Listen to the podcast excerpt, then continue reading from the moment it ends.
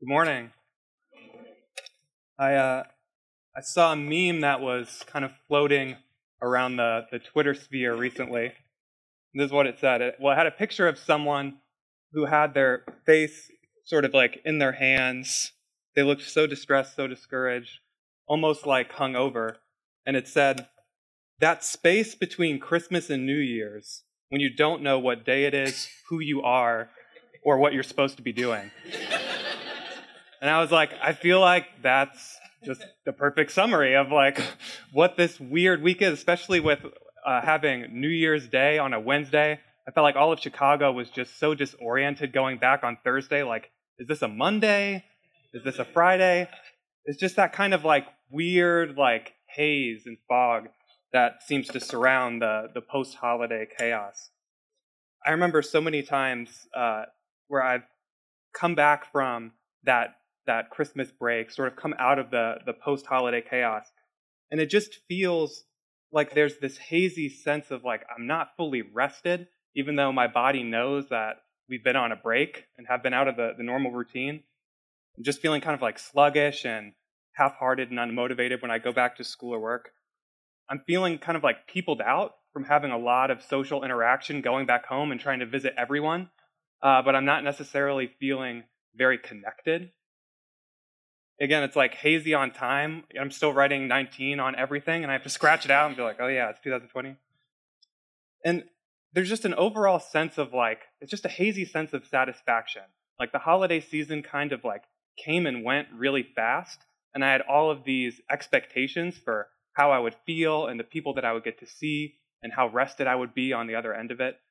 And it just really wasn't as satisfying as I hoped it would be maybe maybe you're here this morning and you kind of feel like you're in that haze too. You kind of relate with that. I think that while we feel it maybe most acutely after after seasons like the holidays that are just kind of crazy and chaotic, I think if most of us were honest, this this kind of like low grade background haze just sort of hangs over most of our lives. Just kind of hangs over most of our daily life the people that we spend time with and, and the activities that we do. It's, it's sort of like that endless to do list at home and at school and work, where you're feeling exhausted at the end of the day. You've been producing so much, and yet you don't actually feel accomplished, or you don't actually feel like you're getting up the next day and you're on top of it. Maybe it's relationships, either friendships or in your marriage or with your family, where you feel like they're they're steady, which is good, but they're starting to feel kind of stagnant. And there's sort of an, an underlying guilt of just like, I just feel like I'm too busy and I don't have enough bandwidth to give all to this that I want. And the relationship feels close, but just sort of like hazy and you feel sort of checked out. And we try and pray, we try to read our Bible, we try to uh, talk to God and to, to connect with other people and go to church, but there's sort of a fog of distraction when we're at church or when we open the scriptures. There's just sort of this haze when we're praying where, yeah, we, we, we feel like we're not really getting through to God and God's not really getting through to us. We can't seem to kind of get out of this sense of half heartedness in our prayers or in our worship. And then to make matters worse, when we try and find that spark of escape, and we try and find that like spark of energy to just kind of like clear the haze by you know watching a, a show on netflix or whether it's watching porn or whether it's just scrolling through our twitter feed mindlessly for hours on end. It doesn't actually do for us what we thought it would do. And we just end up feeling more gross and more groggy and cynical than we did when we started. So this this sunday marks the beginning of the season of epiphany which is a season when we celebrate the appearing of the Son of God as God with us. This beacon of light that's just cutting through the haze of our ordinary daily life. During Epiphany, we, we look specifically at several key scenes in the life of Jesus that are recorded in the New Testament for us. And in Jesus' baptism and his turning water into wine, and Jesus' calling of the disciples and his Sermon on the Mount, and in his transfiguration his glory and the heart of his Father is revealed for us. And, and as, as his life progresses and as the readings progress, it's like this unveiling of his glory and of the Father's heart just starts to shine brighter and brighter to become more and more intense. And the more intense it comes, the deeper he wants to draw us, the more intense he wants our following after him to be. He wants us to lean in closer the more his glory is revealed and his true identity shines forth. So each of these epiphany moments, starting with the, the story or the scene that we're going to look at this morning, they're invitations to trust what we see and to come closer. They're intended to draw us out of this like foggy haze of commitments, of hazy desires and a hazy sense of purpose, into the full and eternal kind of life that we are created for. A life that's intimately connected to God's presence and to God's power. So please turn with me to Matthew 2 in your Bibles or in your bulletins. Let's look together at how the light of Christ cuts through our haze.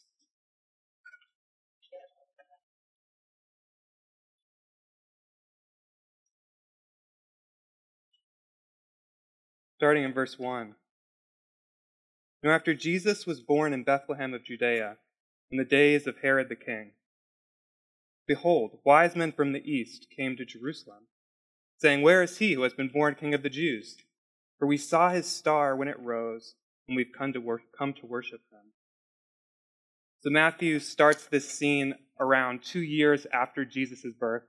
He starts it in the city of, of Bethlehem, which is sort of a small town on the margins of the royal city of Jerusalem. And it may not have been, you know, one of the most exciting towns, but it would have it would have sparked something in the Jewish imagination uh, for the Jewish readers who were who were reading Matthew's account, because Bethlehem was the hometown of the superstar King David, and according to ancient Jewish prophecy, there was this new and better David who was going to be born in Bethlehem, who would be raised up to lead and deliver God's people. And Deacon Susan talked about that uh, last last week. If you didn't hear that sermon, I encourage you to go back and listen to it. So Matthew he, he sets the scene for us, and behold, he calls in from the wing these wise men from the east that came to Jerusalem, saying, "Where is he who has been born, King of the Jews? For we saw his star when it rose, and we've come to worship him." So these wise men from the east, they're probably Gentiles we don't know exactly where they're from, but they're probably from, from Babylon, from the Babylonia area.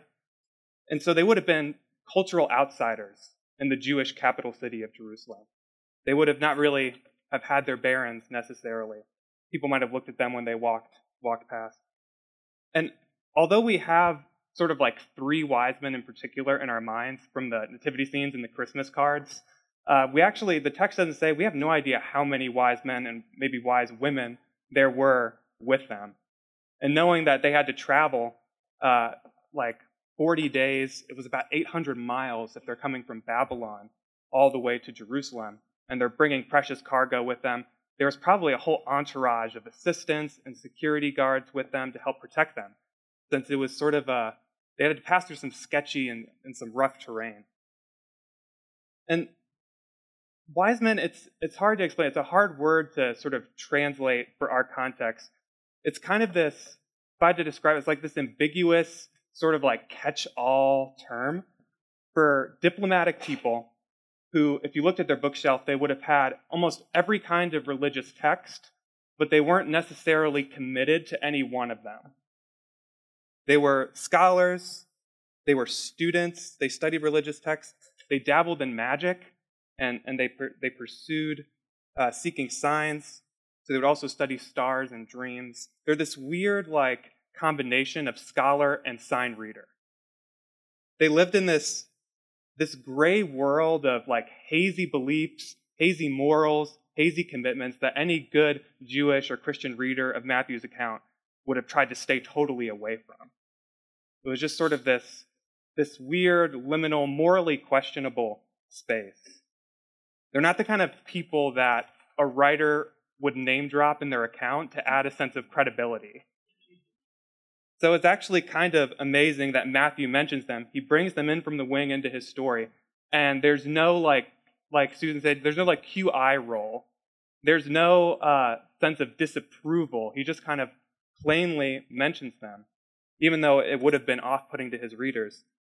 So, like many different pieces of Jesus' story that his biographers include in their accounts, I think that the only reasonable explanation for why they're in this story, for why Matthew mentions them, is because they were actually there, because it actually happened. And Matthew's just sharing the tradition that he received. God actually came and cut through the fog of their hazy existence. And in a way that was tangible but supernatural, he, he drew them to himself. So from their stargazing, they see and they interpret a sign. Uh, they interpret that it's the sign of, of a newborn king of the Jews. And so it makes sense that even though uh, Matthew starts by saying Jesus was born in Bethlehem, it makes sense that they would come to Jerusalem, that they would go to the royal palace, since that's the royal city. Look with me at, at verse 3. Yet, when Herod, the king of the Jews, we might add, heard this, he was deeply troubled, and all Jerusalem with him. There's a truth here that we see. I think we've probably felt it in our own life of discipleship. We've bumped up against it. And that's that whenever the light of Christ invades our haze, the forces of darkness always strike back. Whenever the light of Christ comes to invade our haze, there are forces of darkness inside us and outside of us that almost always strike back. And the brighter the light shines, the more intense the darkness of the resistance becomes. And I think this is one reason why we see so much more demonic and supernatural warfare in the New Testament. The presence of God has entered creation in a new way. And all the evil inside of us and outside of us just comes out of the woodwork. Isn't it it's really interesting, I think, how Matthew writes this. He's already mentioned that these are in the days of King Herod, to sort of place it for us chronologically, but he mentions that he's king again. He says, But when Herod, the king, heard that the wise men came, looking for the newborn king of the Jews, he was deeply troubled. The birth of Jesus as the true king of the Jews, even though this is, he's still only a child at this point, but it shakes Herod along with the rest of Jerusalem's corrupt political and religious leaders, it shakes them to their core. When the real king of this world shows up, all the false kings and all the false tyrants who've been reigning in his place, they get nervous. When the real king shows up, all the false kings, all the bullies get nervous. Look with me at verses 4 and 8. In assembling all the chief priests and the scribes of the people, he inquired of them where the Christ was to be born. And they told him, In Bethlehem of Judea. For so it's written by the prophet, And you, O Bethlehem, in the land of Judea, are by no means least among the rulers of Judah. For from you shall come a ruler who will shepherd my people Israel. Then Herod summoned the wise men secretly and ascertained from them what time the star had appeared. And he sent them to Bethlehem, saying, Go and search diligently for the child. And when you have found him, bring word to me, that I too may come and worship him. From the historical records that we have of Herod's leadership, we know that he was a non Israelite who was appointed by the Roman Empire to kind of be this like puppet king in Jerusalem. And he was appointed as king of the Jews, but he wasn't a Jew, so he kind of had this weird imposter syndrome and his rule and leadership, by, by all accounts, was marked by paranoia, it was marked by insecurity, and it was marked by a ruthless quest to consolidate power. To the point that he was even willing to kill his mother, his sons, and one of his wives just to make sure he could keep his office. Just out of a paranoid fear that they might stage a coup on him or it would get passed off to someone else. He was also incredibly manipulative, and we kind of see that in this text he would harshly oppress the Jewish people, and then he would turn around and do really nice things like restore their, restore their temple, which had been destroyed, and build them centers of entertainment and markets to kind of gaslight them into submission, into believing that it wasn't really that bad. Like we see, we see this manipulation in verse 8 when he tells the wise men to let him know when they find Jesus so that they can bring word to him, and he may also come and worship him. Herod's, he's got this like, this nice, kind, deceptive front, but then underneath is this murderous impulse. He's got this nice, kind, deceptive front. There's a murderous impulse underneath. any threat to his identity, any threat to his, his desire to consolidate power or control, it's, it's ultimately met with violence. And we see that later in the story. So, of course, he doesn't actually want to worship Jesus. He wants to extinguish the light as it's shining into the haze. There are, there are dark and there are Herod like forces inside of us and outside of us that are personal, they're cultural, they're spiritual, and they want to keep us from getting to Jesus. There are Herod like forces inside of us and outside of us that actually want to keep you and I from getting to Jesus, from getting close to Christ as he reaches into our lives. So there are personal forces of darkness. Well, Herod's obviously a very extreme example, since most of us probably haven't killed members of our own family to, to keep our office. I think that if we were maybe even ruthlessly honest with ourselves, we would see that we have some, maybe some Herod like traits that we, we display. Maybe that we don't see about ourselves, but if we were to ask other people around us to be ruthlessly honest, they would see them too. Maybe, maybe it's the fact that we, we're just so caught up in protecting our own sense of identity. Or when we feel someone pushing against our will, we can snap back to try and keep our own sense of control over our lives. Maybe it's that there are insecurities and anxieties that lie underneath the surface that when we are pushed, we can lash out. And those insecurities, those anxieties, they actually keep us from leading and connecting with people in healthy ways. They block our ability to lead and connect. I think there's also a little bit of this, this kind of deceptive front that can be hidden from us, but the Lord sees it. And that's that while we might say externally that we worship Jesus, we're actually not willing to obey him. That while we say we worship Jesus, while we might even say that we want Jesus to come to us and to comfort us, we're not willing to allow Jesus to challenge us. We're not allowed, Jesus isn't allowed to challenge our worldview. There's personal forces of darkness. There's also cultural forces of darkness. The reality is that the Roman Empire was just a cruel and dark place to be. The fact that rulers like Herod were willing and able to do crooked things to stay in power, and that they got away with it because it was culturally acceptable, that's a force of cultural darkness. And these, these kinds of forces, they, they can play on our, our desires and they play on our fears. And so it makes it hard for us to resist them because it just feels so much easier to go along with them. It feels so much easier to just go along with them, especially when we're benefiting from the privileges of them. And this can express itself on macro levels of systemic systems of injustices and unjust law. This kind of, this cultural force of darkness that can also express itself on a very local level of maybe at work, there's just a culture of gossip. There's just a culture of kind of like being nice to people, but then every false move they make, you joke about them behind their back as this act of bonding, peer bonding. That's a cultural force of, of, of darkness. There's spiritual forces of darkness in the world.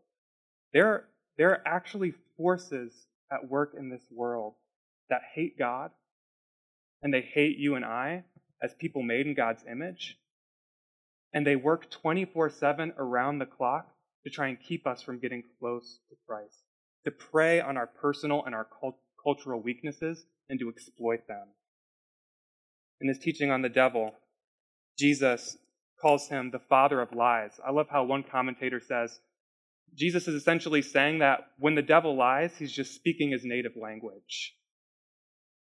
He actually says later in that teaching that the devil and his minions come like a thief who just wants to kill, steal, and destroy. These spiritual forces of darkness, they always promise us what they can't deliver.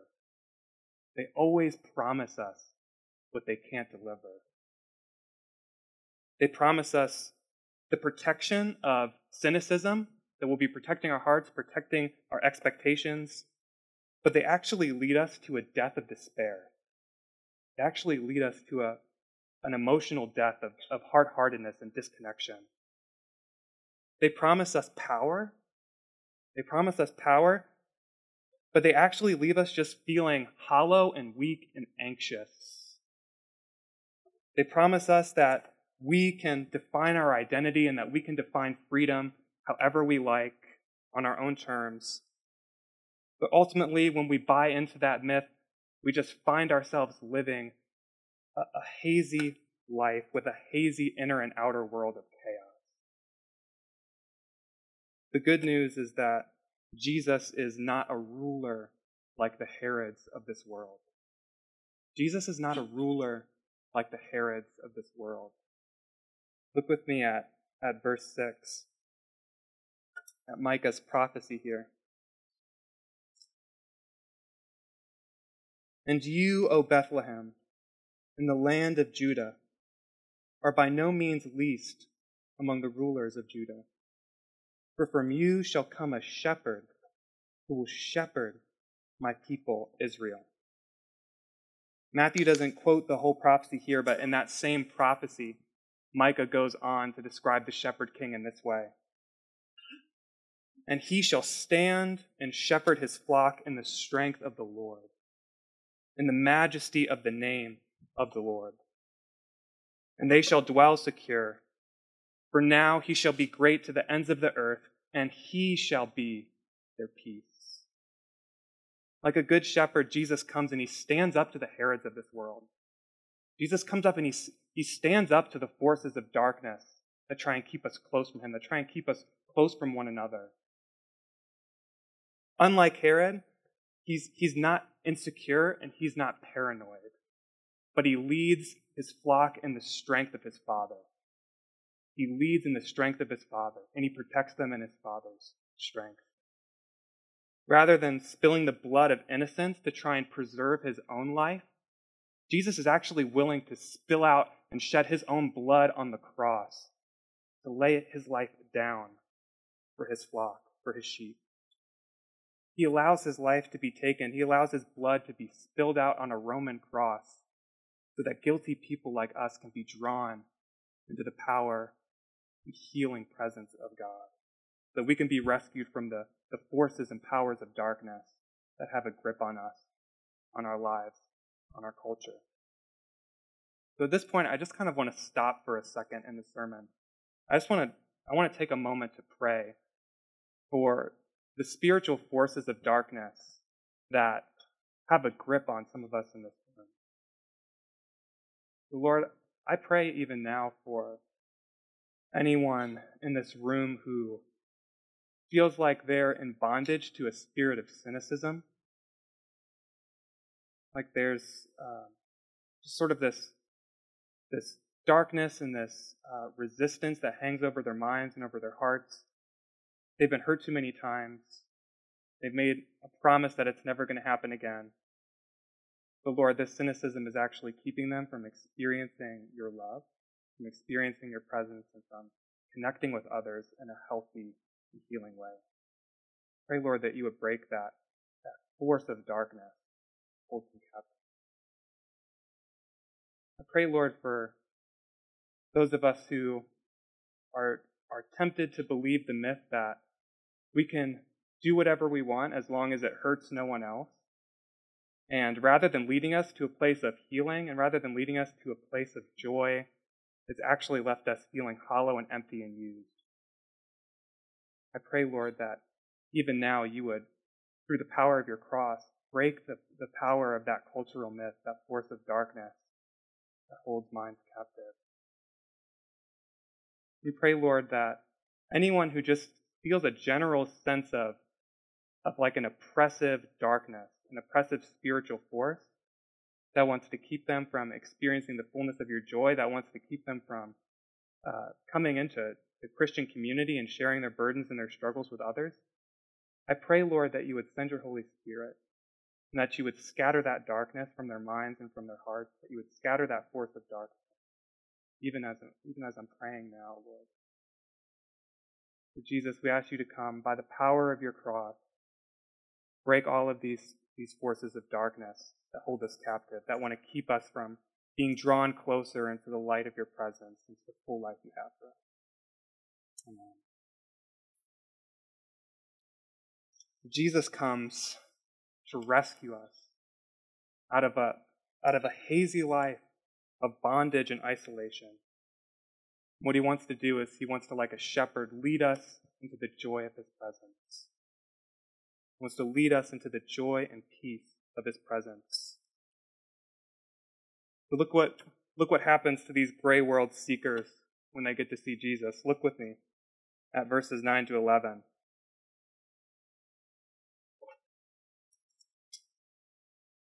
After listening to the king, they went on their way. And behold, the star that they had seen when it rose went before them, until it came to rest over the place where the child was. And when they saw the star, they rejoiced exceedingly with great joy.